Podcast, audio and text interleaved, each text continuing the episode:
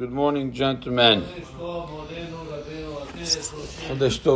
So, so far, just to summarize again, according to halacha, you're not allowed to plant, you're not allowed to improve your your trees during the shemitah, etc., or your vegetables, or whatever it is. You're not allowed to do that. But whatever grew uh, naturally, not because you're not going to take care of your orange tree, it's not going to make oranges, they grow naturally. So not only you're allowed to take it, make it hefker, everybody could come and eat, including yourself if you own that piece of uh, land.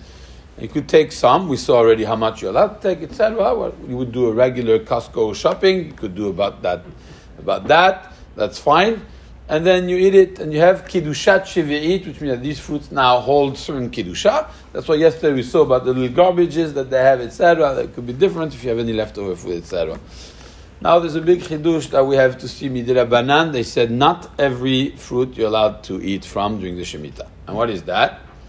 Peri ha'adama and peri ha'etz. There's a big difference between. Now, if you know the berachot, what is bore peri ha'adama and what is bore peri ha'etz, then you'll know this halacha because bore peri ha'etz, you don't need to work at all, almost.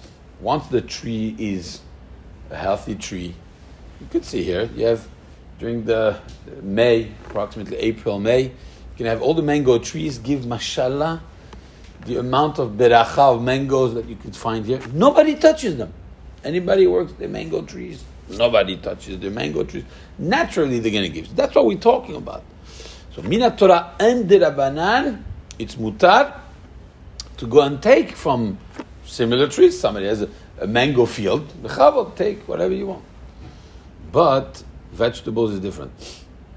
Peri ha'adama, they don't grow just naturally. You have to go and plant every year. You replant the plant, smaller plants. They don't. That's the difference between the banana and the other one. They tell you because the, not because you regrow it, because it's that branch is never going to grow again.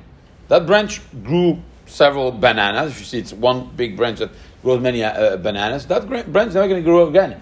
The, that plant is going to have to make a new branch, and from that new branch, going to it's the same idea, but now with the, the people's involvement. The Rambam says, I read in Perek Dalet Hilchot Shemitah Halacha Gimel, En ochlim shivit ela pirot ha'ilanot, you only eat from the fruits from the trees. The asabim, asabim are the herbs that grow naturally. You cut the oregano, it will grow. It will grow again by itself. It doesn't need you to replant it. adam, because the people, majority of people don't have to be involved in that constantly.